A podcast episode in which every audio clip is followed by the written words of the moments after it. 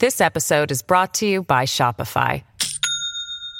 Do you have a point of sale system you can trust, or is it a real POS? You need Shopify for retail. From accepting payments to managing inventory, Shopify POS has everything you need to sell in person. Go to shopify.com slash system, all lowercase, to take your retail business to the next level today. That's shopify.com slash system. All right, we're going to get back into a conversation we've had um, and get some details and some insight because I think, you know, when you take a look at the massacre in Saskatchewan, there are so many different, well, horrible aspects to that story, right? And one that I think has um, lots of those have, have saddened people, frustrated people, but I think there's one area that's really angered people. So we're going to try and get some details on it. Um, and that's how was Sanderson out to begin with? Why was this guy out? We've gone through his record many times here on the show, right? Um, dozens and dozens and dozens and dozens of charges and convictions and uh, in and out, uh, breached parole 65 times. I mean, on and on the list goes. I mean, I can tell you that several years ago, I spent um, just a couple of days uh, on a TV story with a pair of Edmonton Police Service detectives. And, and I think they were the only two, all by themselves within the police department. They were the unit responsible for tracking down people unlawfully at large. And they had a lot of names to work through. I mean, it's, there's, you would be shocked by how many parole violators are out there, how many warrants are, are out there. Um, and, you know, I think a lot of people think that there's somebody out chasing these people down. There's not, by and large. You might have a couple of people within a department or something, um, but by and large, it's in the system. And if police encounter them, then they deal with them that way. But they just don't have the resources to be out chasing every single arrest warrant. Now, if it's a high profile or very dangerous offender, it's probably a different situation. But by and large, um, I don't think it's a focus, and it can't be. But when we talk about this situation, there's a few different angles to it, and I want to get into some of the, the, the legal reasons for why Sanderson may have been out. We're going to chat now with uh, Lisa Kerr, who's an assistant professor in the Faculty of Law at Queen's University. Lisa, thanks so much for your time. I really appreciate you joining us. No problem. Uh, I want to break it down into a couple of areas. First of all, statutory release. I think a lot of people um, are wondering, okay, well, he was given you know, like in Canada, let's say if you get a six year sentence, you do four years, you're released on statutory release. That's by and large how it works, two thirds. So just explain statutory release. It's not every instance, but most instances, you're out after two thirds of your sentence, right? Right. So parole eligibility kicks in at one third of your sentence. So if you're doing well, you think you have a shot at parole, you can go in front of the parole board and ask them for that early release. Uh, Mr. Sanderson did not get um, parole. Uh, I don't know. I don't know if he applied for it and was denied, but in any event, he gets the statutory release. And you're right. At that stage, the release, the release is automatic. And the reason we do that the reason we do it is really public safety. We don't want people walking out at yep. the end of a six year sentence with zero supervision, uh, zero controls. So when someone leaves on stat release, the parole board can, can put conditions on that, require them to communicate with their parole officer, can require them to live in a particular place, to not associate with people, to abstain from alcohol and so on. And it does seem that Mr. Sanderson had those conditions placed upon him for his statutory release. Yeah, and I understand what you're saying, and it makes perfect sense. We talk about public safety, though. In some instances, can that be overridden, and and, and can correctional services say, you know what? Yeah, you've served two thirds, but we don't think it's safe to let you out and keep you in for the full term of your sentence. They can do that, and it happens from time to time.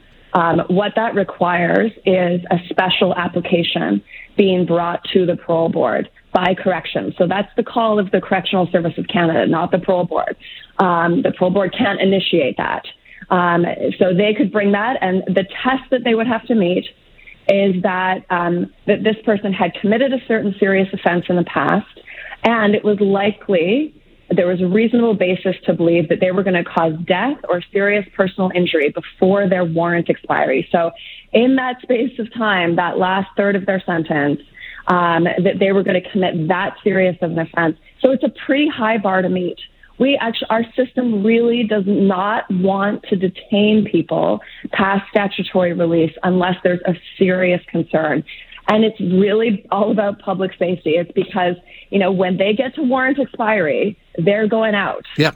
And so, and so the question is, are they going out cold turkey? Or are they going out with some supervision and some structure? And so, um, it, it is possible to detain past that release, but but the law and the policy is to kind of avoid doing that wherever possible.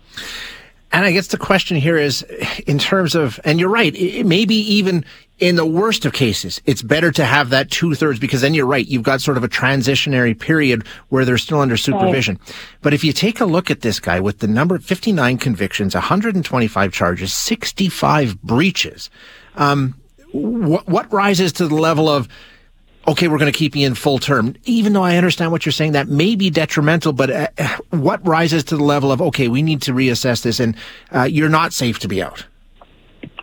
Well, as I said, the test is a reasonable likelihood for thinking the person's going to commit. This episode is brought to you by Shopify. Do you have a point of sale system you can trust, or is it a real POS? You need Shopify for retail. From accepting payments to managing inventory, Shopify POS has everything you need to sell in person. Go to shopify.com/system all lowercase to take your retail business to the next level today. That's shopify.com/system. Sign up to The Economist for in-depth curated expert analysis of world events and topics ranging from business and culture to science and technology. You'll get the weekly digital edition, online only articles, curated newsletters on politics, the markets, science, culture, and China, and full access to The Economist Podcast Plus. The Economist is independent journalism for independent thinking. Go to economist.com and get your first month free. Um, an offense that causes serious bodily injury or death in the in the period of time before the warrant expiry um, so that's that's the test. I, have I've worked for people in situations where uh, that test was satisfied, and it was circumstances like they made a threat to someone right before leaving the prison that they were coming out and were going to get them. Yeah. Right. And at that point, okay, you can bring the application and say, we've got a basis for believing this. Right. And we're going to, it's risky to keep someone to warrant expiry. We're kicking possibly a bigger problem yeah, down exactly. the road. But in a circumstance like that, you got to do it. And I've seen it happen, but I, am not aware that there was any basis for that here. This was a guy who I know that to ordinary Canadians, it sounds like an extraordinary criminal record. A lot of those uh, offenses are, as you say, sort of administrative breaches. Um, he'd had lots of custodial time in the in the provincial system. Those sentences had been escalated over time, which is kind of how we handle things.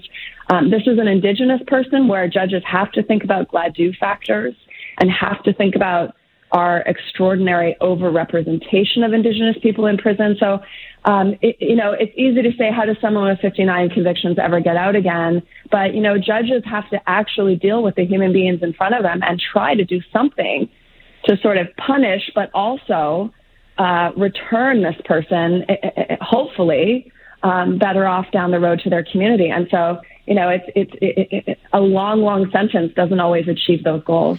We do have the extraordinary uh, dangerous offender designation in this country, and I'm hearing from a lot of people on the text line right now. Lisa saying, "Well, why didn't they just declare him a dangerous criminal and dangerous offender, and then he stays behind bars until he can prove he's he's safe to be out again?" Um, this case in particular, when we talk about that dangerous offender status in Canada, this doesn't come close, right? We're we're typically talking about like your Paul Bernardos and the like.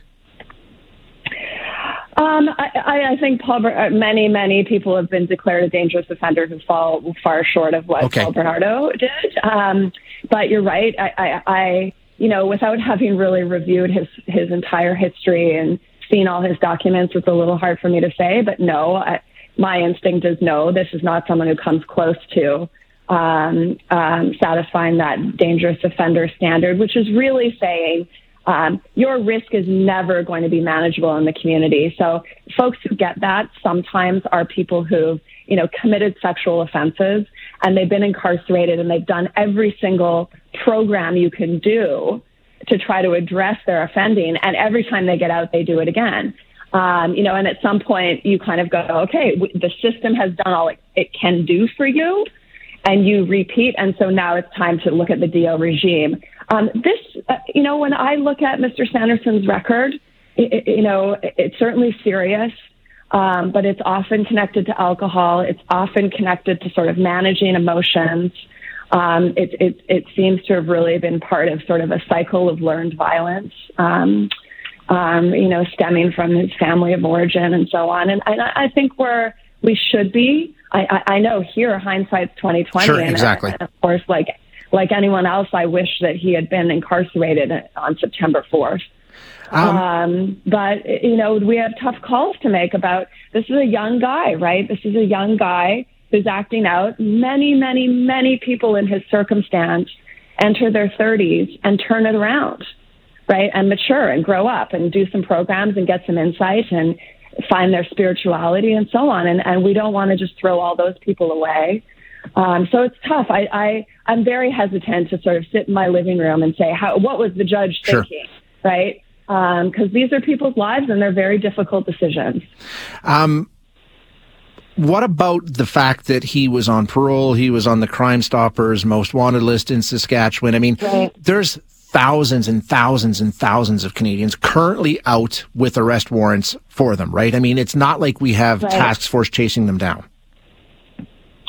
Right, and I, it's important to. I'll just correct you on language there. He was not on parole. Right, exactly. Okay? Yes. He did. He, he he did not access parole. He was on statutory release, and what I would say is the point you're making is even stronger for that reason.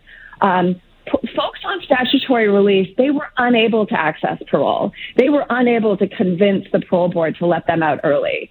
And so I would suggest that they're kind of a riskier group, and the data suggests that. They're fairly safe, but they do commit crimes more than people who are on parole, which is not surprising, right? They're they have tougher cases. That's why they didn't get parole in the first case, yeah. in the first place.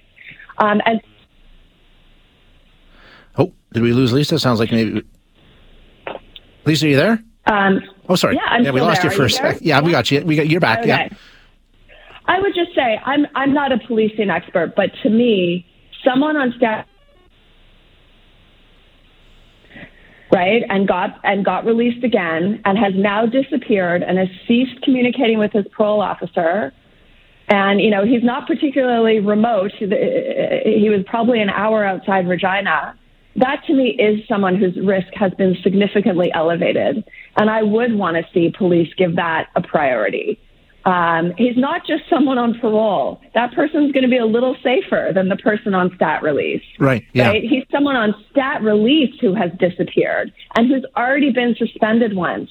So I agree with you. We should have a system that tells police to treat that as a higher priority.